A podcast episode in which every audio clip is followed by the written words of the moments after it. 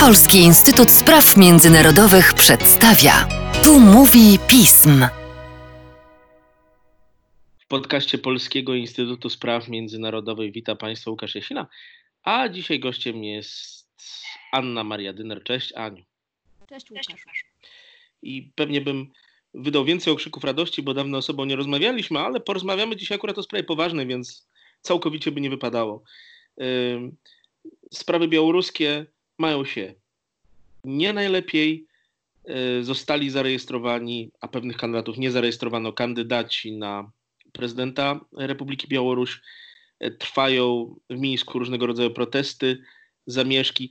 Bardzo bym Ci był wdzięczny za mm, próbę synkretycznego wskazania, co na Białorusi się dokładnie dzieje, gdyż bardzo często, zwłaszcza media, mają w tej sprawie takie dość impulsywne informacje, które nie przekazują pełnej wiedzy ludziom zainteresowanym polityką międzynarodową. Więc Aniu, do dzieła. Mam nadzieję, że nam się to uda. E, więc e, wracając do początku Twojego pytania, musimy troszeczkę szerzej nakreślić e, obraz tej kampanii prezydenckiej i wyborów prezydenckich na Białorusi, żeby odpowiedzieć na pytania, dlaczego z Białorusi płyną do nas coraz częściej obrazki ludzi, którzy wychodzą protestować na ulice miast i miasteczek. E, Jak już rozmawialiśmy raz w podcaście na temat e, wyborów prezydenckich na Białorusi, zostało ono ogłoszone na dzień 9 sierpnia tego roku. Mm, Chociaż tak na dobrą sprawę to będzie zakończenie głosowania, bo głosowanie przedterminowe rozpocznie się w poniedziałek, czyli 3 sierpnia. E, Jak już wspominaliśmy też w jednym z naszych poprzednich podcastów, system rejestracji kandydatów na prezydenta jest dwustopniowy. Najpierw e, są rejestrowane sztaby, potem te sztaby zbierają przynajmniej 100 tysięcy podpisów, żeby e, kandydaci zostali zarejestrowani już nie jako pretendenci na kandydata, tylko kandydat na, na urząd prezydenta Białorusi. E, Tak się stało. Zbiór podpisów trwał. Mm, Oczywiście nie obyło się również bez mitingów politycznych z tym związanych, dlatego że były też pewne perturbacje. Mąż jednej z kandydatek został aresztowany. Mm, Nadal jest w więzieniu. Aresztowani zostali dwaj e, z punktu widzenia władz w Mińsku radykalni przywódcy białoruskiej opozycji. E, No i uwaga, uwaga, do więzienia e, pod zarzutami malwersacji finansowych i prania brudnych pieniędzy trafił również e, Wiktor Babaryka, uznawany potencjalnie za największego i najpoważniejszego kontrkandydata dla Aleksandra Łukaszenki. Wszystko to oczywiście wywoływało e, protesty Białorusinów. Białorusini dość gremialnie ustawiali się w kolejkach, żeby podpisywać e, listy poparcia dla alternatywnych kandydatów na ten urząd, czy właściwie wtedy preten- pretendentów na urząd, na, pretendentów do osiągnięcia statutu kandydata na urząd prezydenta. Ale władze zdołały e, temu zapobiec. Nie wszyscy po pierwsze zdołali te 100 tysięcy podpisów zebrać, mm, a z tej grupy, która zdołała, e, dwie najpoważniejsze kandydatury zostały utrącone. Pierwsza, czyli Wiktora Babaryki. E, I tutaj Centralna Komisja Wyborcza uznała, że e, nie można e, zaakceptować e, oświadczenia majątkowego e, Wiktora Babaryki. Stało się to m.in. na podstawie wszczętego śledztwa i dokumentów z Komitetu Kontroli Państwowej. Chociaż e, jeszcze te zarzuty nie zostały potwierdzone, Centralna Komisja Wyborcza uznała, że trzeba je wziąć pod uwagę i odmówiła rejestracji. Nie został też zarejestrowany Walerii Capkało, e, między innymi były minister, wiceminister spraw zagranicznych i były szef Mińskiego Parku Wysokich Technologii.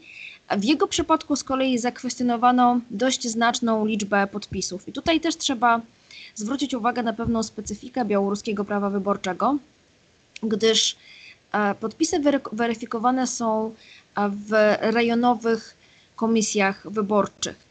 Mm, Jeżeli w każdej rejonowej komisji wyborczej, czy w dowolnej komisji wyborczej e, zostanie zakwestionowane co najmniej 15% podpisów, mm, one trafiają jeszcze raz do sprawdzenia, ale jeżeli powtórna, powtórne sprawdzenie znowu wykaże, że 15% ulega zakwestionowaniu, to do kosza trafiają wszystkie te podpisy. I w ten sposób e, Capkało, który zebrał znacznie więcej niż 100 tysięcy podpisów, został bardzo wielu pozbawiony. Ostatecznie Centralna Komisja Wyborcza uznała, jeśli mi pamięć nie myli, że tych podpisów ważnych zdołał zebrać raptem 75 tysięcy. Co oczywiście wywołało też e, złość u Białorusinów, którzy, tak jak wspomniałam, dość gremialnie ustawiali się w kolejkach, żeby te listy poparcia podpisywać. Ostatecznie e, zostało zarejestrowanych kilkoro e, kandydatów opozycyjnych, no i oczywiście urzędujący prezydent Aleksander Łukaszenka. Mm, niemniej jednak ta decyzja Centralnej Komisji Wyborczej wywołała złość u Białorusinów. Bardzo wiele osób wyszło w dzień jej ogłoszenia wieczorami na ulicę, zwłaszcza Mińska. Mm, to z kolei spowodowało reakcję milicji, służb milicyjnych, która zaczęła masowo zatrzymywać, zwłaszcza młode osoby. Część z nich już została osądzona w trybie przyspieszonym, głównie na 14 dni aresztu administracyjnego, niektórzy na grzywny. Mm, I tak mniej więcej ten obraz e, społeczny na Białorusi wygląda. Mm, problem z tym obrazem jest jeden. E, nie, ponieważ na Białorusi nie działa żadna sondażownia, nie jesteśmy w stanie sprawdzić, jakie są choćby w przybliżeniu nastroje społeczne. Nie wiemy, jakie jest poparcie dla Aleksandra Łukaszenki, nie wiemy, jakie jest poparcie dla jego kontrkandydatów. Nie wiemy też tak naprawdę, jak silne są nastroje protestów w społeczeństwie białoruskim ale prawdopodobnie możemy wnioskować, że one są całkiem wysokie, choćby z tego powodu, że dotychczas spokojni Białorusini jednak decydują się na pokojowe, tutaj też to trzeba podkreślić, protesty. Mm, I wydaje się, że Przyczyny są dwie. Pierwsza rzecz to jest oczywiście kwestia gospodarcza, e, to, że jednak pandemia koronawirusa dotknęła białoruską gospodarkę, chociaż nie wprowadzono kwarantanny.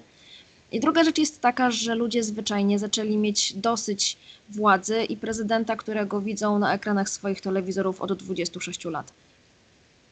Oczywiście do 26 lat wielu, wielu ludzi mających takie, taki, za, taki zaciąg publicystyczny w tym momencie powiedziałoby, że przyszedł ten moment, którego się spodziewaliśmy, ale co do którego nie wiedzieliśmy, kiedy nastąpi, czyli kryzys władzy Aleksandra Łukaszenki. Czy zgadzasz się z takim odbiorem sprawy? Wiesz co, to jest bardzo skomplikowana odpowiedź na z pozoru proste pytanie, bo ja nie jestem w stanie w 100% powiedzieć, czy jest to naprawdę kryzys, mm, bo paradoks polega na tym, że nie tylko nastroje społeczne o tym decydują, ale również, e, jakby to ładnie określić, e, poparcie w ramach nomenklatury i elity władzy, bo to jest też rzecz, która jest dość istotna e, na Białorusi, jednak ten reżim polityczny jest zupełnie inny od od naszych demokracji liberalnych, więc to też trzeba brać pod uwagę. Na pewno ludzie mają dosyć. To nie ulega najmniejszej wątpliwości. Chyba nawet najbardziej zagorzali zwolennicy Łukaszenki też powolutku zaczynają dochodzić do wniosku, że może warto byłoby postawić na kogoś innego. Problem jednak polega na tym, że to nie tylko e, Białorusini będą decydować o tym, kto zostanie prezydentem i jak będzie wyglądała dalej sytuacja czy polityka wewnętrzna i zagraniczna tego państwa. Bo trzeba pamiętać, że Białoruś tworzy wraz z Rosją państwo związkowe. Jest od Rosji bardzo silnie uzależniona politycznie, gospodarczo i wojskowo. Mm, a Rosja nie może sobie pozwolić na utratę Białorusi z przyczyn czy to ideologicznych, czy to wojskowych. Mm, więc jest to bardzo poważny gracz, który na pewno będzie wpływał na to, jak będzie wyglądała cena polityczna i sytuacja polityczna na Białorusi. Z punktu widzenia Federacji Rosyjskiej oczywiście najlepszym scenariuszem jest słaba Aleksander Łukaszenka, Aleksander Łukaszenka, który będzie pokłócony z państwami zachodnimi, Białoruś, na którą e, Unia Europejska czy Stany Zjednoczone znowu nałożą sankcje. E, i Aleksander Łukaszenka, który będzie musiał, mówiąc kolokwialnie, złożyć uszy po sobie i znowu popielgrzymować e, na Kreml za pomocą gospodarczą, a wtedy Rosja będzie mogła podyktować już znacznie trudniejsze warunki pogłębionej integracji niż choćby rozmawiano o tym w ubiegłym roku. Także wszystko to jest bardzo skomplikowane. Oczywiście, jeszcze wracając do Twojego pytania o to, jak e, silny jest Aleksander Łukaszenka i jego pozycja. Na razie wewnątrz nomenklatury zapewne jest silna ta pozycja, aczkolwiek nie jest powiedziane, że ten system nie ulegnie pewnie erozji. On będzie trwały dopóty, dopóki Obecny układ władz będzie gwarantował profity najważniejszym grupom, zwłaszcza mam tutaj na myśli tak zwane sektory siłowe, siłowików popularnych. Mm, będzie e, w miarę działał do momentu, kiedy wszystkie grupy zainteresowane będą zadowolone z tych profitów, które otrzymują, ale może się okazać, że e, kołdra będzie za krótka i tych pieniędzy, e, wpływów zwyczajnie w świecie zacznie brakować. I wtedy może się okazać, że mm, reżim obecny będzie kruszał. Natomiast to wcale nie oznacza żadnej prodemokratycznej rewolucji. E, Byłoby może dobrze, gdyby tak, tak się mogło stać, no ale ja raczej się spodziewam, jeżeli taka sytuacja będzie oczywiście miała miejsce, do przetasowań e, w ramach nomenklatury, które też są tak naprawdę dla Białorusi nie do końca bezpieczne, bo może się okazać, że po prostu znajdzie się w nomenklaturze ktoś, kto będzie bardziej pasował Rosji, kto będzie bardziej realizował jej interesy i kto w pewnym momencie stanie się wygodniejszy do tego, żeby z, zrobić z tej osoby e, prezydenta Białorusi, co automatycznie będzie oznaczało e, również korektę na prowschodnią e, wektora białoruskiej polityki zagranicznej. I tu jeszcze zapewne pojawi się pytanie, bo często proszona jestem też o pewne porównania sytuacji Ukrainy i Białorusi. E, No więc jednak to są państwa, które się znajdują w innej, e, w innym położeniu politycznym, gospodarczym i wojskowym. I raczej nie możemy się spodziewać jakiejkolwiek, e, nazwijmy to, rewolucji czy, czy przemian, które skutkowałyby demokratyzacją tego państwa w dającej się przewidzieć perspektywie. I nie tylko demokratyzacją, ale też zmianą wektora polityki zagranicznej na prozachodni. Czyli czeka nas, Aniu, proszę Państwa, czeka nas w roku 2020 kolejny bardzo niestabilny rok za wschodnią granicą i warto, żebyśmy się nieco mocniej patrzyli na to, co się dzieje w odległości bardzo niedaleko, to jest kilkadziesiąt kilometrów właściwie od Warszawy, stolicy. No, między Warszawą a Mińskiem w linii prostej jest 550 kilometrów, jeśli mnie pamięć nie myli, więc A, tak to naprawdę jeszcze- to jeszcze jest bardzo Mniej więcej tyle samo nas od Wa- Warszawy, w sensie dzieli od Mińska, co od Berlina, więc to też e, warto zauważyć. Natomiast oczywiście, tak jak wspomniałeś, warto, żebyśmy to śledzili, bo również przed państwami zachodnimi staną trudne wybory w sytuacji, w której nie daj Boże doszłoby do e, rozbicia brutalnego kolejnych demonstracji, zwłaszcza w noc powyborczą, gdyby państwa zachodnie już nie mogły tego przemilczeć, e, gdyby zdecydowano się na powrót do polityki sankcji, no to jednak będzie oznaczało też e, nie tylko jakby porażka ostatniej polityki, którą prowadziły państwa zachodnie, w tym również Stany Zjednoczone, o czym warto przypomnieć, no ale też sytuację, w której Białoruś będzie zdana właściwie tylko i wyłącznie na Rosję, a tej sytuacji też chcemy uniknąć. Więc tak naprawdę trochę te wybory zaczynają przypominać nam tragedię antyczną. Mam nadzieję tylko, że nie skończą się tak, jak zazwyczaj kończyły się tragedie antyczne, czyli niezależnie od tego, który został podjęty, scenariusz zawsze był zły.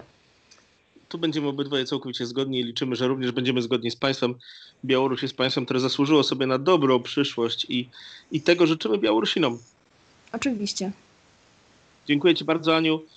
Y, Podejrzewam, że w ciągu najbliższych kilku tygodni jeszcze sobie porozmawiamy o tym ponownie, bo będzie o czym. Życzę Ci wszystkiego najlepszego zdrowia i do usłyszenia. Również. Dzięki bardzo.